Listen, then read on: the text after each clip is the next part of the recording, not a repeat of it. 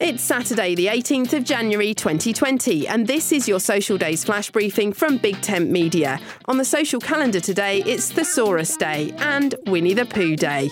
It would have been Winnie the Pooh author A A Milne's birthday today, and so it's Winnie the Pooh Day.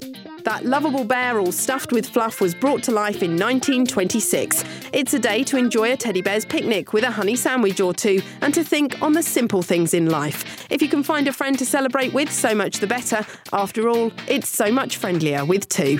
My name's Suze Cooper. Why don't you head to voiceworks dot info and sign up for my weekly Flash Briefing briefing.